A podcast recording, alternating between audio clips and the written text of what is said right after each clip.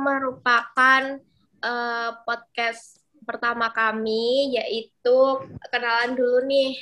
Kenalin nama aku Vira dan temen aku. Nama aku Feli.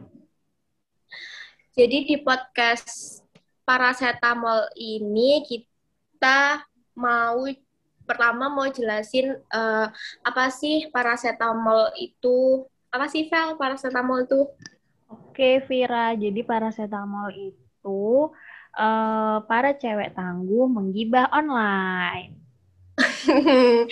ya seperti itulah jadi eh, karena masa pandemi ini kita membuat podcast secara online dan kita juga mengundang eh, para cewek-cewek tangguh yang sesuai dengan tema-tema kita. Nah, untuk tema pertama kali ini kita membahas tentang catcalling nih. Nah, kalian tahu nggak sih apa itu catcalling? Eh, bisa dijelasin dulu, Vel? Oke, Vira. Catcalling itu apa? Jadi catcalling itu termasuk je- jenis pelecehan eh, yang diberikan biasanya korbannya itu perempuan. Jadi catcalling ini pelecehan yang nggak disadari sama masyarakat. Jadi ya udah umum banget lah eh, kayak hampir semua perempuan tuh kayak pasti pernah ngalamin ini gitu. Hmm, sebenarnya catcalling itu kayak gimana sih? Itu termasuk pelecehan yang kayak gimana gitu? Oh, itu masuknya sih eh, pelecehan secara verbal ya, kalau aku bisa bilang. Tapi tuh meskipun cuma pelecehan verbal, itu tuh bisa bikin korbannya trauma dan eh, bisa berujung ke jenis pelecehan-pelecehan lainnya gitu. Karena ya masyarakat tuh kayak ngebiarin aja gitu, kayak udah suatu hal yang biasa aja. Oh, kayak gitu. Eh, ya udah nih, kita langsung aja kali ya, Vel. Eh, kita di sini punya beberapa gue star yang cukup banyak eh, untuk episode pertama ini. Eh, yang pertama aku mau kenalin dulu namanya ada Kak Dara Delina Azahra. Halo. Yang kedua yaitu ada Kak Trisuci Handayani. Halo. Yang ketiga yaitu ada Kak Nabila Zulfa Rahayu. Hai. Nah, itu semua. Bisa langsung dimulai aja kali ya, Vel. Kamu langsung Iya nih, langsung langsung aja. Eh, mungkin kita lebih ke sharing-sharing aja nih sama tiga gestar kita mengenai pengalaman catcalling ini. Kita mulai dari Mbak Dara kali ya. Oke. Oke. Eh, pengalaman aku ya tentang catcall. Aku ada beberapa sih pengalaman tentang catcall yang ada yang bikin aku agak sedikit trauma gitu ya, sedikit aku takut dan ada juga yang kayak ya udah biasa terjadi kayak hampir tiap hari gitu. Tapi kalau misalnya ceritain tentang pengalaman catcall yang paling pertama muncul di, di pikiran aku tuh pernah nih ya. Aku tuh eh, malam-malam nih pulang dari rumah teman aku yang rumahnya tuh nggak jauh dari aku. Kayak kita masih di satu komplek tapi uh, beda blok gitu kan. Nah itu uh, malam-malam aku lupa deh jam berapa kayaknya sekitaran jam 11 atau jam 2 eh jam 10 atau jam 11 gitu. Dan aku pulangnya jalan dong karena deket. Nah itu kan lagi sepi banget kan ya. Dan aku jalan biasa aja. Terus uh, di depan aku tuh ada banyak cowok-cowok nongkrong gitu loh yang duduk-duduk di motor tau gak sih ya kan terus uh, aku tuh udah mulai takut kan ya tapi nggak ada jalan lain gitu loh. Jadi aku ya ya udah deh aku jalan aja gitu.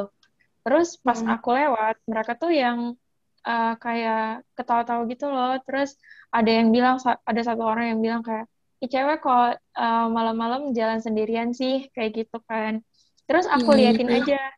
Pas aku liatin tuh mereka ya ketawa lagi gitu. Terus ya udah deh aku aku jalan aja kan. Aku lewat lewatin aja.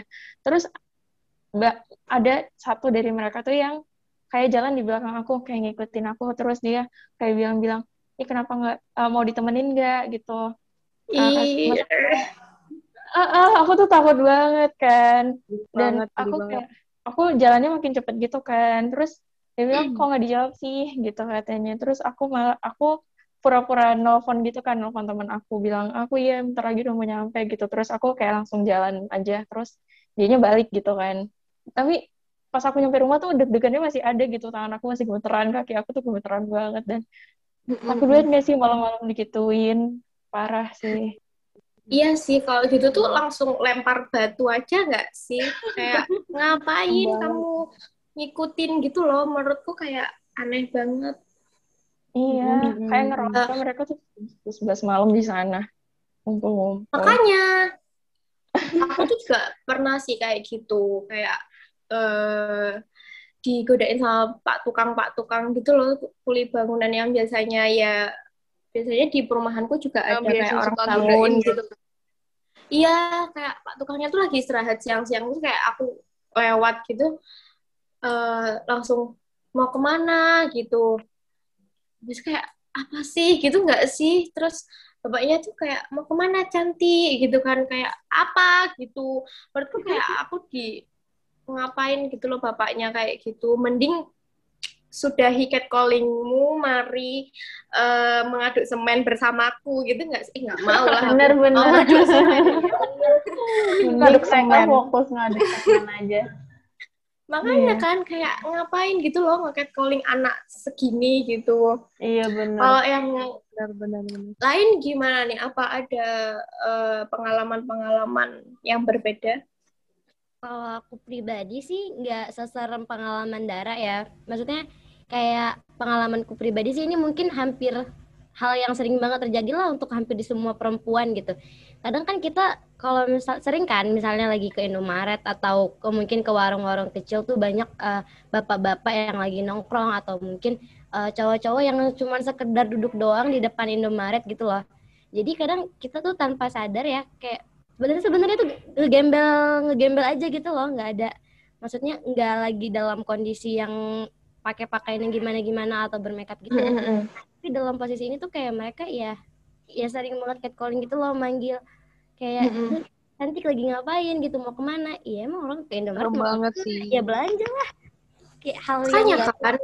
diomongin tuh kenapa harus disampaikan ke orang lain gitu loh. Dan kondisinya mungkin mereka berpikir itu kayak pujian atau mungkin sekedar guyonan doang tapi kita korbannya tuh ngerasa risih banget gitu loh sama iya bener risih.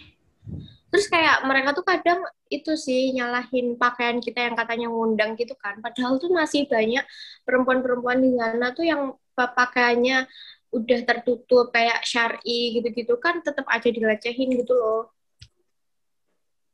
Iya benar-benar tapi itu semua karena itu gak sih karena mereka kurang pendidikan gak sih Iya benar banget kayak benar menurutku sih. menurutku ya faktor pendidikan itu penting sih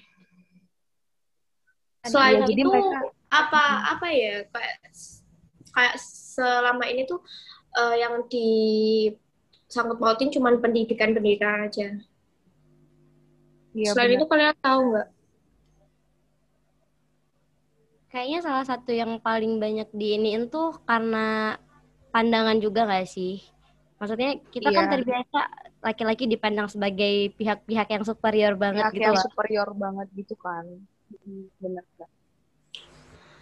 uh, ya sih menurut, nah, menurut Nabila gimana kalau dari aku sih tadi mungkin kan ya sebenarnya aku juga ada pengalaman sih tapi mungkin tadi udah udah tentunya udah banyak di florin sama Uci sama Dara sama Vira sama Feli kayak tentang catcall gitu jadi mungkin aku uh, ter, mungkin aku kayak dari banyak bacaan dari beberapa bacaan yang aku baca karena uh, budaya patriarki yang tadi Uci udah uh, singgung-singgung tuh tadi yang apa uh, bikin laki-laki ngerasa superior dan sebagainya gitu. Nah, jadi tuh bikin mereka uh, punya ekspektasi kalau perempuan itu tuh nggak akan bisa melawan dan dengan uh, mindset superior mereka, mereka jadi punya apa ya, punya ruang gerak yang lebih bebas, punya ruang gerak yang lebih uh, uh, sesemaunya mereka gitu-gitu. Nah, uh, menurut aku untuk menghindari catcalling itu salah satunya kita harus melawan ekspektasi mereka yaitu dengan cara kita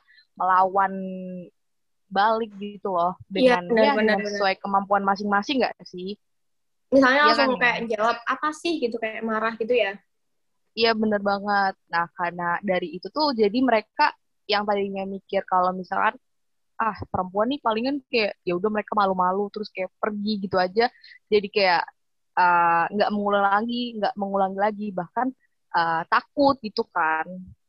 Ya dan dan aku saran sih itu nggak sih guys kita kalau misalkan pergi-pergi jangan lupa ajak temen gitu. Apalagi kalau misalkan kita mau pergi malam dan uh, sebagainya gitu kayak kalau dari aku sih gitu sih Oh, kayak gitu. Eh, selanjutnya kayak menurut kalian tuh gimana sih cara mengurangi eh, catcalling ini kayak apakah melalui media sosial gitu-gitu atau gimana? Kak mengedukasi masyarakat kalau ini tuh termasuk bahaya. Ya, aku sih mikirnya karena kita tuh udah banyak gitu ya main sosial media dan menurut aku orang-orang sekarang tuh mungkin lebih peka ya, lebih aware gitu sama apa yang terjadi tapi kepeduliannya itu masih kurang. Mereka udah aware tapi pedulinya masih kurang gitu. Jadi menurut aku sih ya lebih di apa lebih di tekanin lagi aja gitu kan udah banyak juga yang speak out uh, korban-korbannya dan banyak juga campaign dan movement-movement kayak Me Too movement itu kan ada. Nah, itu tuh udah bagus banget sih menurut aku dan Benar harus banget lebih sih. di uh, sebarin lagi aja di, di di kita mengedukasi orang lah gitu kan. Ya menurut aku sih itu aja. Hmm, jadi yang pertama itu kayak sadar dari diri sendiri gitu ya. Iya, harus lah. harus sih kan itu supaya Hmm. kita bisa ngelawan nggak sih jadinya Benar, benar, benar. Benar-benar. kayaknya- Vel, kayaknya ini episode pertama udah cukup nggak sih?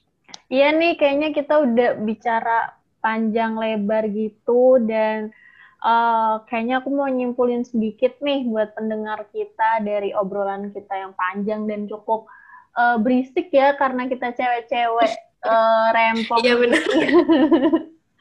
Eh, jadi eh, banyak faktor yang bisa mendorong perempuan itu untuk speak up masalah catcalling ini. Tapi nggak eh, lupa bahwa banyak juga penghambat kenapa perempuan itu masih tetap diam atas kasus catcalling.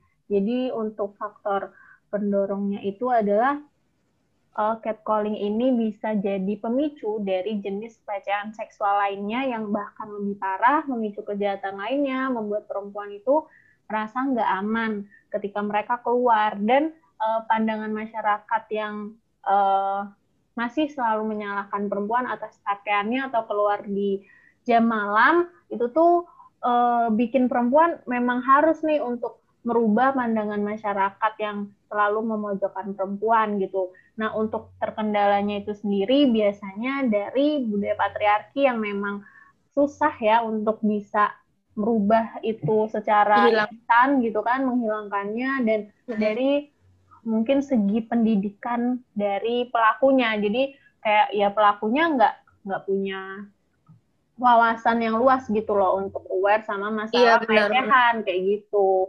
Nah, untuk tips yang kita dapetin dari teman-teman kita ini, tipsnya yaitu kita harus berani untuk ngelawan ketika kita jadi korban. Kita uh, harus prepare ketika kita mau keluar rumah, bisa ajak teman kita supaya kita nggak sendirian lagi Iya. di luar kayak gitu. Bener-bener. Heeh. Kayak kita tuh dituntut gitu untuk eh untuk bisa survive di dunia yang gak aman ini gitu guys. Yeay. Nah, segitu dulu episode pertama dari podcast Paracetamol ini. Eh, aku Vira dan teman aku Aku Feli. akan berjumpa dengan kalian kembali di podcast-podcast selanjutnya. Bye-bye. Bye-bye. Makasih. Terima kasih Sampai jumpa di semuanya. Paracetamol selanjutnya. Yeay. Terima kasih, dadah. Dadah.